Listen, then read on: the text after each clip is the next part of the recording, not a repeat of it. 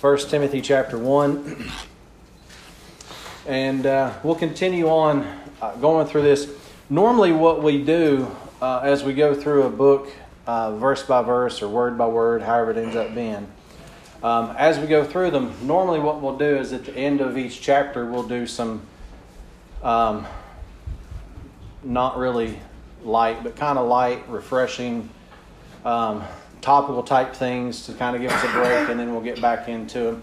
Uh, that's what we did when we went through the book of Romans. That's what we did when we went through Titus. And so at the end of each chapter, we'll kind of pause out of the book.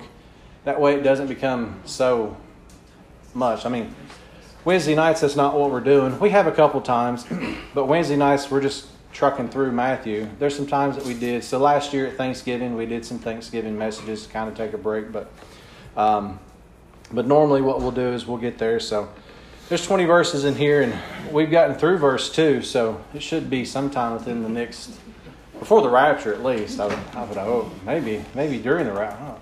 The rapture comes before we get through it, praise the Lord. We'll, we'll have it all figured out by then. So, um, 1 Timothy chapter 1, we'll start off in verse 1. We'll read down through verse 5, and uh, then we'll, we'll get into it as we go through here. So, 1 Timothy chapter 1, verse 1. Paul an apostle of Jesus Christ by the commandment of God our Savior and Jesus Christ and Lord Jesus Christ, which is our hope. Unto Timothy, my own son in the faith, grace, mercy, and peace from God our Father and Jesus Christ our Lord.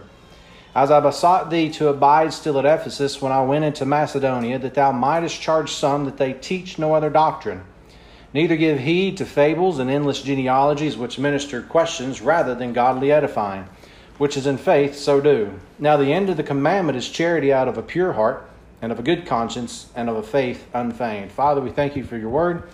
As we go through these verses, may we remind ourselves of where we are um, and understand who we are in, in Jesus Christ. And may we allow your word to be the final authority in all things. It's in Christ's name we pray. Amen. Now, as we've come down through here, we've dealt with who Paul is, what it means that he's the apostle of Jesus Christ uh, by the commandment of God. And we talked about those things in verse 1. We talked about what does it mean that God is our Savior. We talked about what does it mean that we have Lord Jesus Christ as our hope. Uh, we've talked about how that relationship, the son father son relationship that Paul had with Timothy. Uh, then we spent some time dealing with uh, the issues of grace and mercy and peace and getting a better understanding of those things.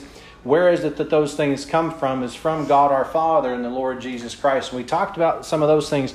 So we've gotten up through verse 2. And here we come into verse 3, and there's some things that we're not going to spend a lot of time on in the first part, but the second part's really going to be the crux of the whole situation.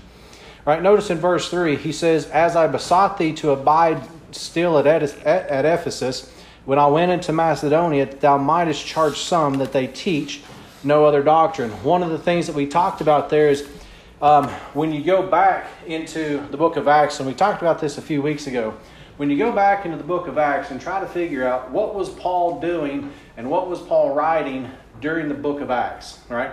So years ago we went through and we said, okay, here's where um, Paul wrote this book, or here's where Paul wrote this book based on in, internal evidence. Um, I didn't really care much about the dates. Dates or whatever they're going to be based on whoever you want to talk to.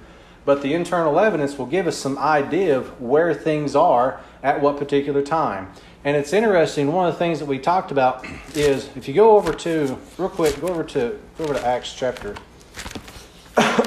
um, 14. We're not going to go to 14, but in, go to Acts chapter 20. There's some things that we should notice Acts chapter 14, Paul goes into the region where Timothy is grown up. And I'm convinced, based on Scripture, that that's when Paul presented the gospel to Timothy, because in, my, in Acts chapter 16, Timothy says, I want to go and work with you. And that's exactly what he does. In Acts chapter 14, Timothy hears the gospel from Paul. Acts 16, he gets into the work with Paul. Right? You're not going to go and save a person in Acts 16 and say, okay, you're saved now, you're ready for the work. That only happened with Paul, and that was because there was certain information that was delivered directly to him from the risen, ascended Jesus Christ. So that's a different issue than him dealing with Timothy. So when you think about those things, that in my mind, that's some of those things that we want to make sure that we keep in, in mind. And notice here in Romans chapter or Acts chapter 20, verse 1, what is it that First Timothy just told us? Paul says, I want you to abide still here at Ephesus when I went into Macedonia. Well, notice right here in, in Acts chapter 20, verse 1, and after the uproar was ceased. By the way, you, you think, you know, we, we look at the times where we talk to people about scriptures and we've not had to deal with things such as an uproar like Paul dealt with, some of those things. But here's the issue after the uproar receipt was ceased, Paul called unto him the disciples and embraced them and departed for to go into where? Macedonia. So what I'm saying, what I'm suggesting is, is in Acts chapter 20 is where Paul's talking to Timothy. He says, I want you to I want you to go to Ephesus and I'm going to go into Macedonia. And what's interesting here is a little bit later on in Acts chapter 20 is where he's talking to about how some of these things are coming are going to come about. Go down to um, Acts chapter 20, verse um, verse 28. verse 28. Notice Acts chapter 20, verse 28. He says, Take heed, therefore, unto yourselves and to all the flock over which the Holy Ghost hath made you overseers, to feed the church of God, which he, per- which he hath purchased with his own blood. For I know this, that after my departing shall grievous wolves enter in among you, not sparing the flock. Paul's saying what? I'm getting ready to go to Macedonia, but I want to remind you that as soon as I leave, it's going to go bad. And what's going to happen is, is there are going to be grievous wolves that are going to enter in among you not sparing the flock. They don't care what they do to the ministry that you have here. They're going to walk in from the outside of the door. And, you know, it's interesting. You go back and you study uh, some issues of how Satan has worked through people. Um, you go back and you, you deal with, with, with some folks that show up and they look like they've traveled a long distance, right? They got dust on their feet and their, their food's moldy and all this stuff and they're from the next city over or something like that. But they show up and they say, make a league with us. We know we, we need help and things like that. And that's how they kind of, are. so what they're doing is they're going to come in and they're going to be like, we want to be a part of what you're doing, blah, blah, blah. But their whole goal is to do what? They're going to come in, not sparing the flock. But what's worse is in verse 30, he says, Also of your own selves shall men arise, speaking perverse things, to do what? Their, their whole goal is to draw people from you so that they can go over here and do some stuff. And he's saying there's going to be people to walking off the street to do that. And he'll say, people in your own group that you've brought up, that's been this in this church is, is from the time that I started, they've been in this church, and he says, they'll do it too. You know, that's kind of a scary thought when you think about what was going on back at that time but it still happens today. Like we've we've had we've dealt with people throughout the years, and and you know there's there's this saying, and I've said it before, and then I've come to realization that you can. One of the things I've often thought about and said is, as soon as you get this message, you're not going to want to leave it, but people do all the time. And it goes back to, you were talking about pride earlier, a lot of it goes back to that. Because I want to be the guy that does this thing. So I'm going to create this new doctrine, by the way, that's not new, but I'm going to make you think it's new. And then they go by that. But that's what that's what these guys are doing. Notice verse 31, he's reminding them, Therefore watch and remember that by the space of three years I cease not to warn everyone night and day with tears. And now, brethren, I commend you to God and to the word of his grace, which is able to build you up and to give you an inheritance among all them that uh, all them which are sanctified. The interesting thing there to me about that is notice what what is Paul's response to those guys that come in and the ones that are there, what's his response? I commend you to God and to the word of his grace. You know what you do? You keep preaching the book. No matter what, you preach the book. Don't worry about, well, so and so says, we're going to talk about what so and so says for three and a half weeks or whatever. Nobody here needs to know what so and so says. Everybody here needs to know what this book says. Amen. And you stick with what the book says. And that's the, that's the response that you have to have. And I want us to remind ourselves when Paul starts off with Timothy and he says, Grace, mercy, and peace unto you. And we talked about what, what one of the things that I've seen going through First Timothy is not just grace, mercy, and peace to Timothy, but Timothy, when people show up outside or people in your assembly start teaching perverse things, what do you do? Show them grace and mercy and peace.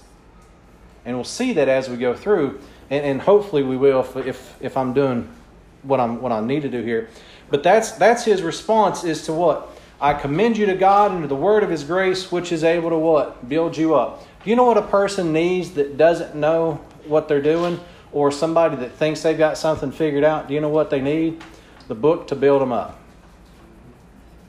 And it's it's it's it's interesting. Real quick, go over to go over to Hebrews. This is this has been one of the things that I've been thinking about here lately, because um, I've been asked the question. Hebrews chapter 5, because um, I've been asked the question before and, and I've thought about how do I answer this, and then, okay, this, this verse kind of answers it for you. You know, you know when, when Paul talks to the folks in, in Corinth and he says, I wanted to give you meat, but you couldn't bear it, so I had to give you milk because you're babes in Christ. And so then one of the questions I ask is, well, how do I know if I've gone from milk to meat? Well, a lot of times people say, well, um, Romans is milk doctrine and Ephesians is meat doctrine, and I don't think that's it at all, based on this verse.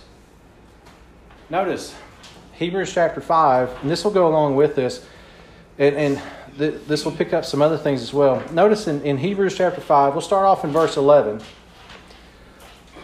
of whom we have many things to say, and hard to be uttered, seeing ye are dull of hearing. For when the time ye ought to be teachers. So notice, he's saying there is a time when you should be able to teach. Ye have need that one teach you again, which be the what?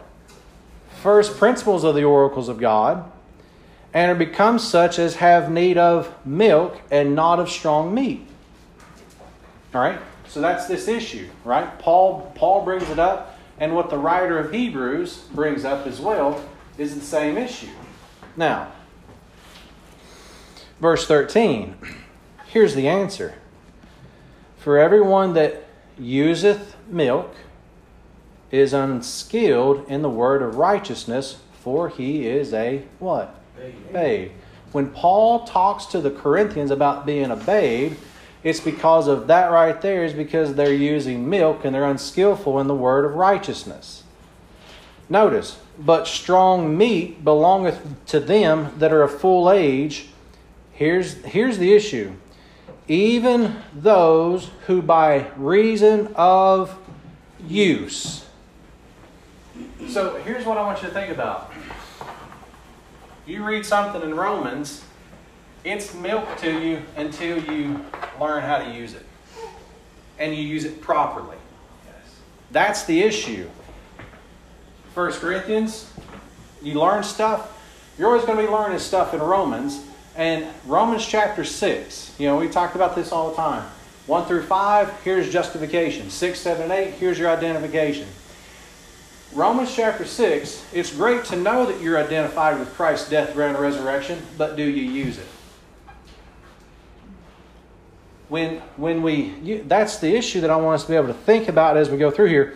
Even those who by reason of use have their senses exercised to discern both good and evil. Just because you know Romans doesn't mean you're up here. By the way,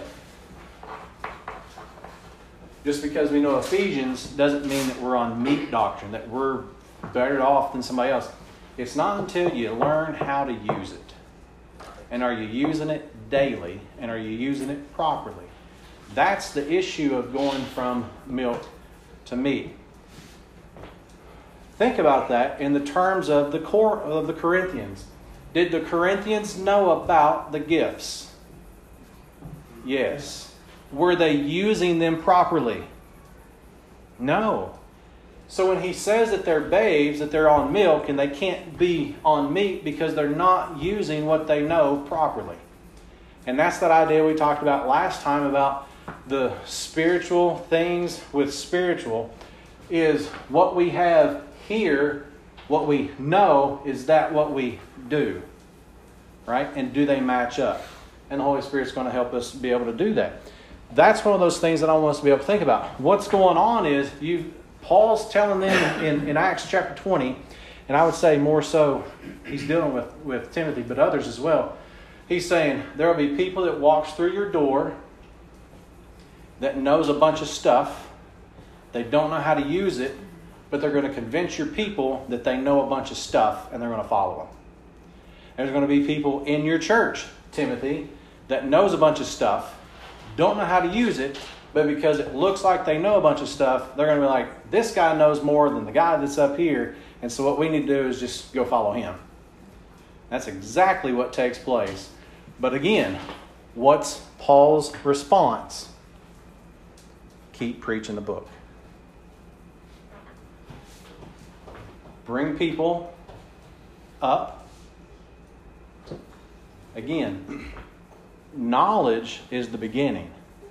You know, we, we've talked about this before. And my illustration is I know how a guitar works. You got chords, you strum, you can pick one, one, one string, you get noise, sounds beautiful until I get it. Mm-hmm. But I don't understand how to make it sound good. I don't possess that ability if I took all the knowledge I had and done something with it, I probably could. If I use what I know, I could do something with it. Now, then we talk about wisdom. Wisdom is what? Using that thing the right way. And then Paul, Paul adds on there prudence, which is using that knowledge in the right way at the right time. So it's not just enough to know stuff. We've got to be able to understand what we know. We have to be able to apply it in our everyday life the right way, and we got to do it at the right time. You know, you think about you think about scripture, the majority of people out there, there's theologians who have you know, tons of letters after their name that know a bunch of stuff and everybody thinks that's the epitome. But there's no understanding or wisdom or prudence. And do you know how you know? When you got somebody going back to Matthew and saying, here's our gospel. Are they are they taking their knowledge and using it correctly at the right time? They're not. They're using the wrong gospel at the wrong time. They're not using that prudence. But they sound like they know what they're talking about, right? So the use of it is that thing that I want us to be able to think about. And the writer of Hebrews kind of brings that out for us to be able to see that. So again, it's not just knowing stuff. And you're going to know Romans chapter 6, hopefully, and then use Romans chapter 6. I'm crucified with Christ. I understand that. I know that His death is now my death. His burial is now my burial. His resurrection is now my resurrection. And His life, the most important thing in Romans 6, is His life is now my life. And I now have victory over sin by using it every single day to say, I'm not going to do this thing that put my Savior on the cross. And that's that issue. That's the use of it. It's not just knowing I'm crucified with him, buried with him, rose with him. But how does that affect every aspect of life that we live every single day? How does that, how does that change the way that we react? then you get that. You understand that? Romans chapter 7. Milk would be what? Knowing that I'm free from the law. I don't have to keep the law anymore. But do I use that? I'm free from the law, but I know I need to tithe every week. Do you use it? Are you using the knowledge that you have properly and at the right time? You finally get that. Romans 8 comes along and says, You're free from the flesh. You don't have to follow and do what your flesh wants. Your flesh says, I want to do this. And you say, Flesh, we're not going to. And the flesh says, Yeah, we will. and then you get to the point by reason of use, you say, Flesh, you're not going to do that. And the flesh says, I know we won't because you've done it every single time. You've gone by that book instead of doing what I wanted. That's the meat stuff. Using it to be able to discern, to make decisions and things like that. So, back over to 1 Timothy. So, thinking about those things and connecting it back to what Paul was talking about back in Acts chapter 20 about there will be people that come in, there will be people here, and he says, but here's the way you respond. Keep those in mind when we think about these things. and really, really what Paul is, is trying to get Timothy to do is you need to move up. You need to move up, right? You know stuff. You know stuff, Timothy. You've been with me for years. You've worked with me. You've seen how all this stuff works. And what he's doing here is he's saying, here's how the church that's in Ephesus is to be ran. Right? Notice 1 Timothy chapter 1 verse 3. As I besought thee to abide still at Ephesus when I went into Macedonia, that thou mightest charge some that they teach no other doctrine. Now I want you to think about that real quick. So he's saying, I want them to teach no other doctrine right? So then what's that mean? That means that they already should know the doctrine that they should be teaching. Does that make sense? Yep. They already know, Timothy, what they should be teaching, and I know they know why, because I was the one that taught it to them. The one who had that revelation from Jesus Christ where he told me and I wrote down and I went and preached I'm the one that told them, so I know that they know. And they know this. And Timothy, what I ask you to do is to charge them. That's the charge that Paul gives to Timothy. I would almost say that it would be a commandment. I want you to think about that real quick. Notice in verse 5. Now, the end of the what? Commandment. Commandment. Does that say commandments, plural? Is he talking about the Ten Commandments there? Nope. What commandment is he telling? Is he reminding of? The goal of you charging them to teach no other doctrine is what? Charity out of a pure heart. Now, we talked a little bit about that charity last week, and once we get here, we'll talk about that a little bit more. Charity out of a Pure heart. Do you think a person on milk would have a pure heart?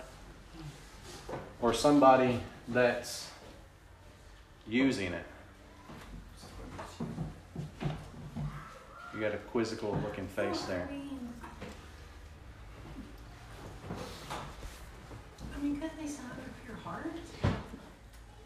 It is. Yeah. But I want you to think about I want you to think about in the context of what's going on once we get to that verse, we'll bring that, so don't forget that. But I want you to think of this and of a good conscience. A good conscience would be this stuff put to use, right? Thinking the right way. And it's interesting, Paul brings up a lot of times the part of living for other people, of I esteem you better than me, is that I'm going to put you before myself. I'm going to live based on your conscience, not mine.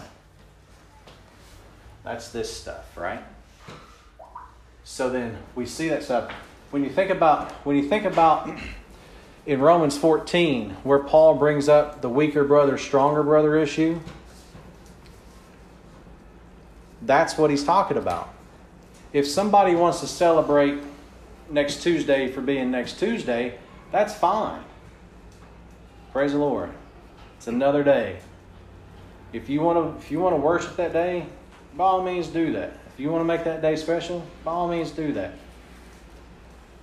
But do I come up to the person and say, next Tuesday is the worst day that you can possibly do this on, and you shouldn't do that because this, this, and this? Don't you know that you've been free from all this stuff? You don't have to go and do that stuff.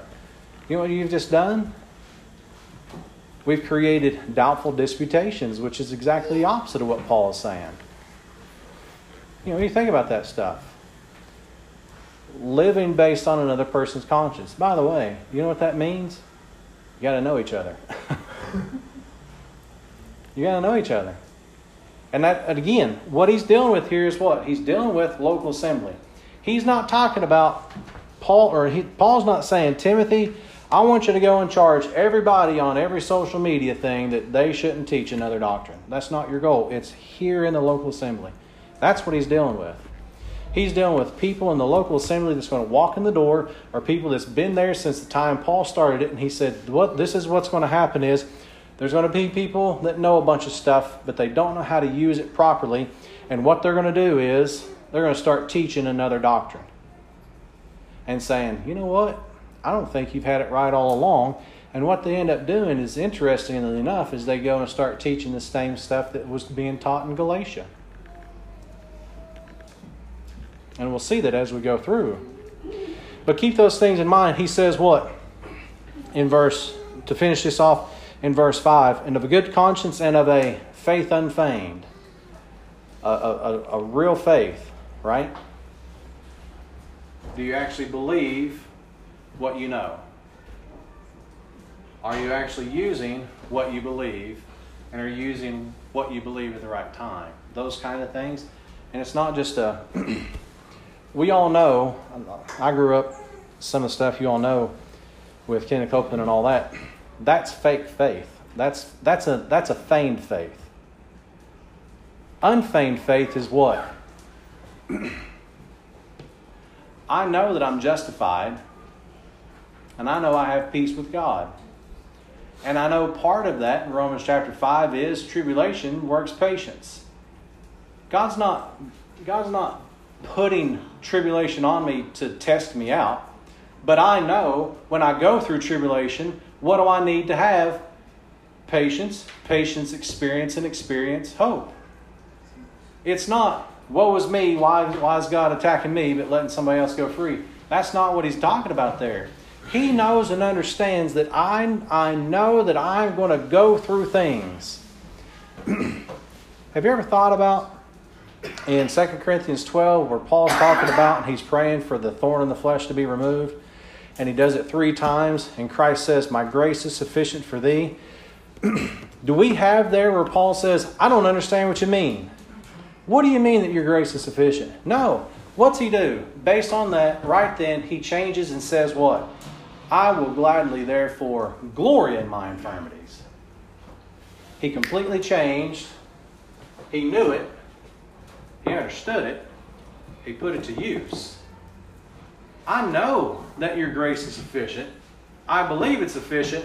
And now I want to put it to use and say, I'm going to glory in my infirmities rather than asking you to take them away. And it's not, well, I don't know. I don't really understand what you're talking about. He did know. He understood what grace was.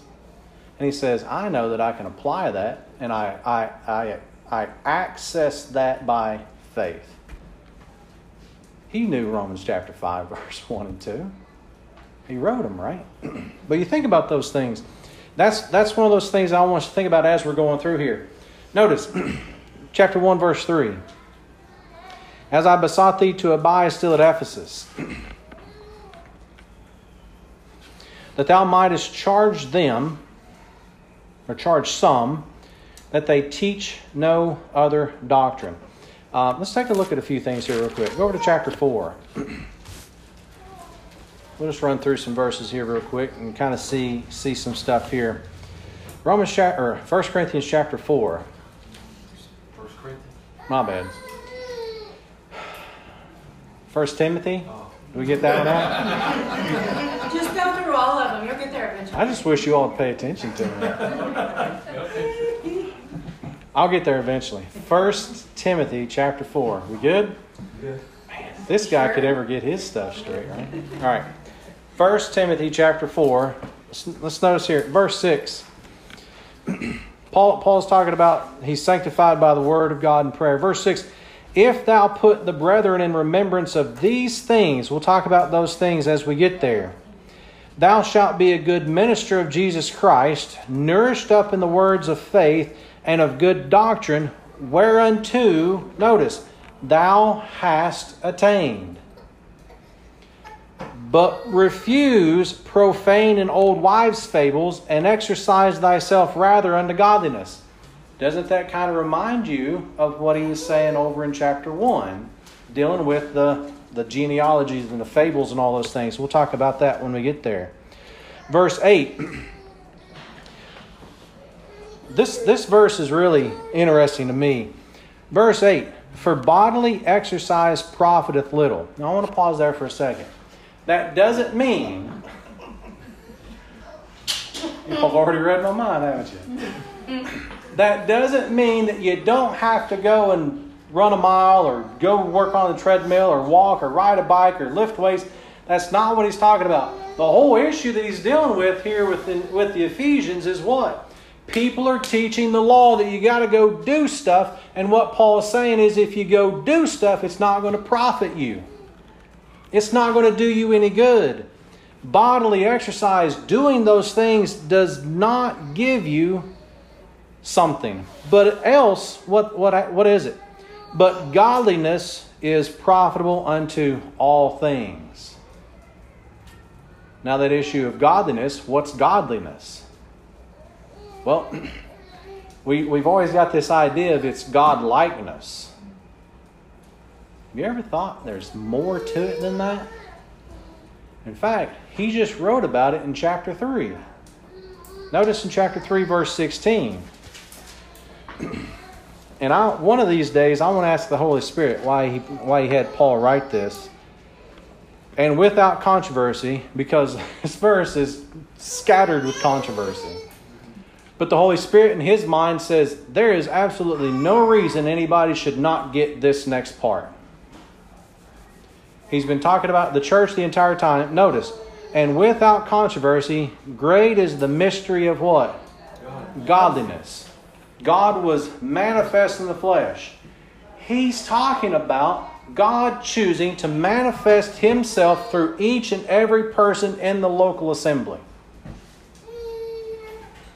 When we look at it that way, it's not just God likeness, but it's saying, God, I'm going to sacrifice my body, Romans chapter 12, as a living sacrifice to say, I'm going to allow your word to live in and through me so much so that it's your life being put on display, not mine. That's Galatians 2:20, right? I'm crucified with Christ. Nevertheless I live, yet not I, but Christ liveth in me. And the life that I now live in the flesh, I live by the faith of the Son of God. That's godliness. That is God saying, I'm going to take my creation and I'm going to manifest my life through this book through those people, and they're going to manifest me to a world. So when you come down to verse 8 in chapter 4, he says, For bodily exercise profiteth little, but godliness is profitable unto all things. What's that mean? When we take this book and put it in here, not just up here knowledge, not just here, but we actually put it to use, what happens? That verse right up there. Do you know what happens? That verse isn't talking about preaching the mystery so people understand it.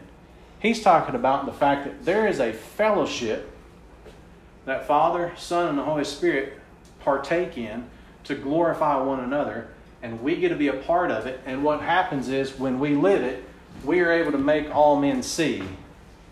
They can see it when we live that fellowship of the mystery. That's the issue. The mystery of what? Right here, we got the mystery of godliness as part of it. When, when we say, it's not I, but Christ. And I take this book and I put it here, and then I believe it, I put it here. And then when I actually start putting it to use, what happens is God's life is put on display. And He chooses to allow us to be a part of something that the Trinity has done since before the foundation of the world. To me, that's amazing that we get to be a part of that. And so then when he's talking about this godliness is profitable unto all things, having promise of the life that now is and of that which is to come. There's life there in this godliness. There's life there. It's His life. This book that we have is His life. So Christ, Christ talks about the words is, what? They are spirit and they are life. And when we allow this book to come in here and change and then come out, what's it going to do? It's going to produce his life because that's what he's designed it to produce. That's that 1 Thessalonians 2.13. Letting the word of Christ to be able to actually produce that when we believe. And he's designed it to do that. Chapter 5. Chapter 5. Notice here, verse 7. We see these things over and over again. Chapter 5, verse 7. Notice, and these things give in charge that they may be blameless.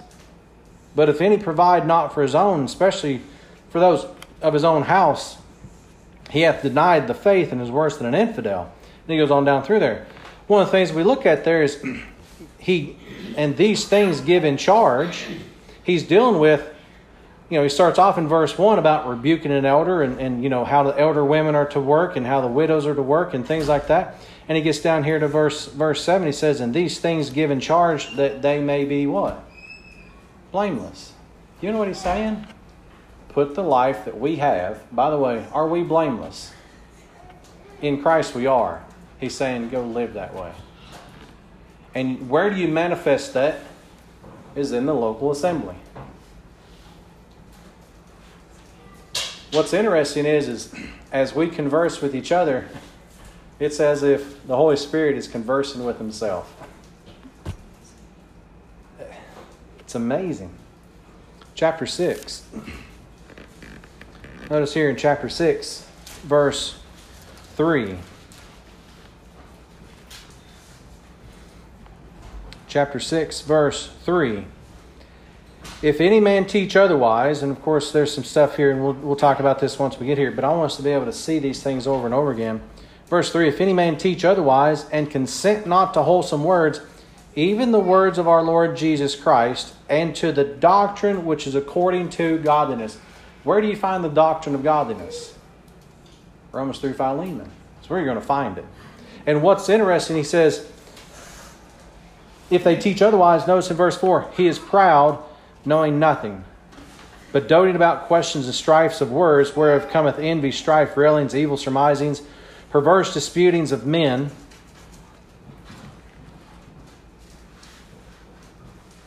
Of corrupt minds and destitute of the truth, supposing that gain is godliness, from such withdraw thyself. But notice, but godliness with contentment is great gain. So what's he saying? There's people that's going to come in, there's people that's in your group, they're going to do these things right here Notice he says, He is proud knowing nothing. Again, doesn't that remind you over in chapter 1 where he talks about where they're teaching the law and they have no idea what they're talking about? All right, and again, we'll see these things as we go through. Drop down to drop down to verse uh, 17. We see these we see these issues of, of, of the charge and how this stuff goes together. Verse 17. Charge them that are rich in the world, that they be not high minded, nor trust in uncertain riches, but in what? In the living God who giveth us richly all things to enjoy, that they do good, that they be rich in good works, ready to distribute, uh, willing to communicate, laying up in store for themselves a good foundation against the time to come, that they may lay hold on eternal life. Now, the issue there isn't Does this person give up a bunch of money so that they can get eternal life? No. It's the fact that you can you do things right now and you can actually you, you've got it. And you're living it. And you know you have it. And you're putting that on display each and every day. And that's one of those things I want us to be able to think about as we're going through here. So what's going on is go back to go back to chapter one. So I wanted us to see some of those charges and how those things kind of work together and how they how they come together here. But notice there are some folks here that are teaching the same things that we see over in Galatians, and we'll see that in a moment. Notice here, we'll just look at some of these real quick. Drop down to verse uh, verse verse six. From which some, having swerved, have turned aside into vain jangling vain jangling. Just empty noise is really what it is. Doesn't that remind you about the gifts that the Corinthians were using over there? A tinkling brass and jank. That's the same idea. Notice seven desiring to be teachers of the law. That's, the, that's where they find their hope. They desire to be teachers of the law Here's, here's the same thing we saw a minute ago understanding neither what they say nor whereof yet they affirm. But we know that the law is good if a man use it lawfully, and we'll go through all that stuff as we get there. So when we think about these things, what's going on is they're doing the exact same thing um, that was going on over in Galatians or in Galatia, right? Um, go get Galatians chapter 1 real quick, and then also go get Acts chapter 15, because it's the same thing. And we talked about it before. You remember when we talked about with Eve, when Satan shows up to Eve, she leaves out the word freely, right? And then she says,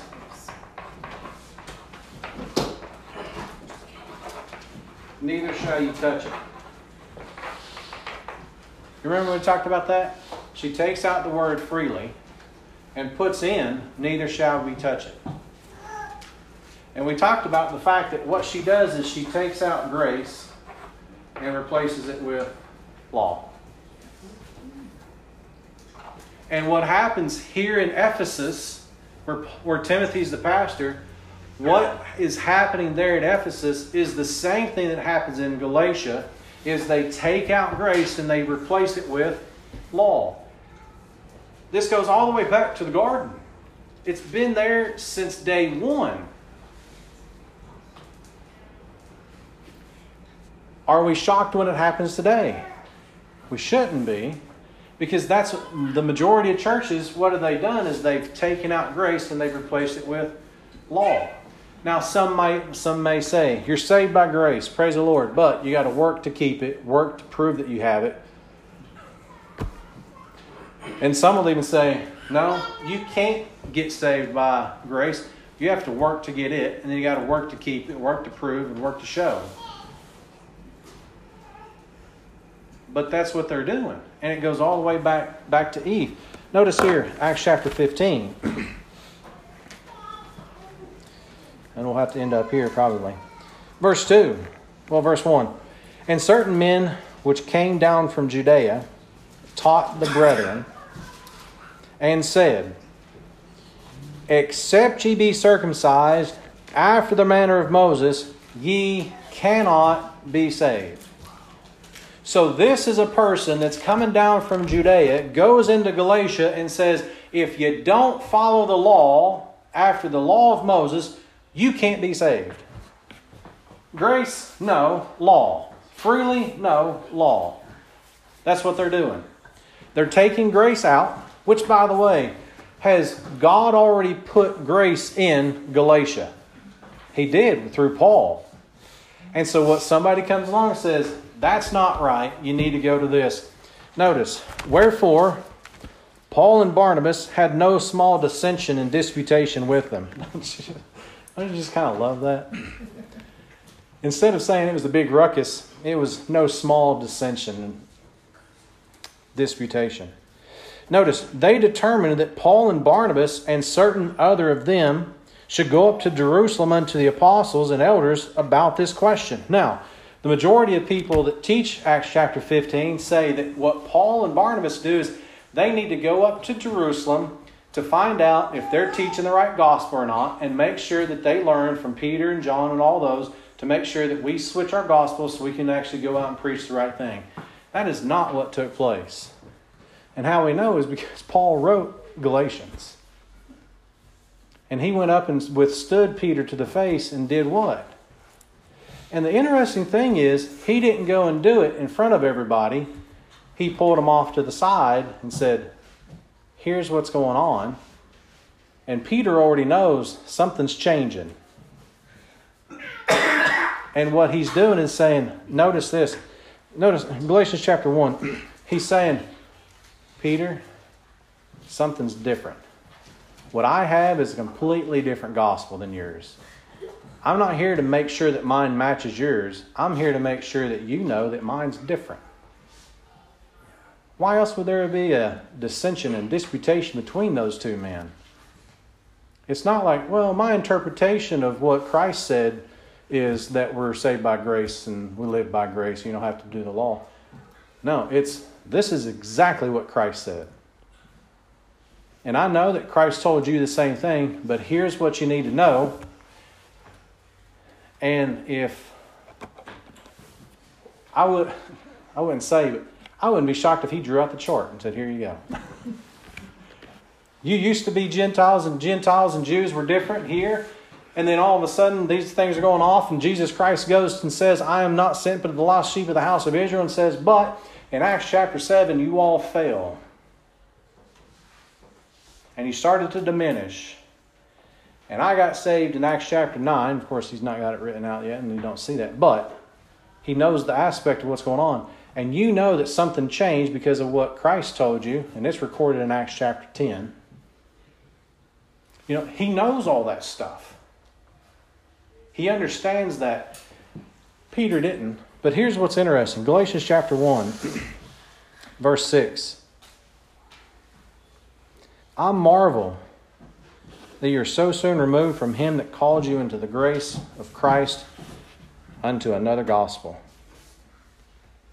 which is not another, but there be some that trouble you and would pervert the gospel of Christ. This next part's always in, giving me some pause on things. Notice he says, But though we or an angel from heaven preach any other gospel unto you than that which ye have preached, we have preached unto you, let him be accursed. Paul says, though we or an angel from heaven, even if I start preaching another gospel, he knows. It's easy for us to, I mean, Paul says there, I marvel you're so soon removed from him that called you into the grace of Christ unto another gospel. Which is not another. But there be some that trouble you and would pervert. What's it mean to pervert? Distort. You're distorting, you're changing it by adding something to it. What do they add to it? Works. The law. And what do we see over here in Galatia is the same thing we see over in Ephesus, and that's the exact same thing that Paul is talking to Timothy about to charge them to teach no other doctrine other than what you've learned. Don't allow somebody to come in or somebody within the assembly to teach a different doctrine than what you know is right. But how do you go about it? Is grace, mercy, and peace. Keep those things in mind. We'll see that hopefully as we go through. Now, we go back to 1 Timothy, and we'll stop here. I want us to keep this in our mind. 1 Timothy chapter 1, verse 3. As I besought thee to abide still at Ephesus when I went into Macedonia, that thou mightest charge some that they teach no other doctrine. That issue there that he says that thou mightest charge some. What that tells me is there's some that are there that are teaching other doctrine already.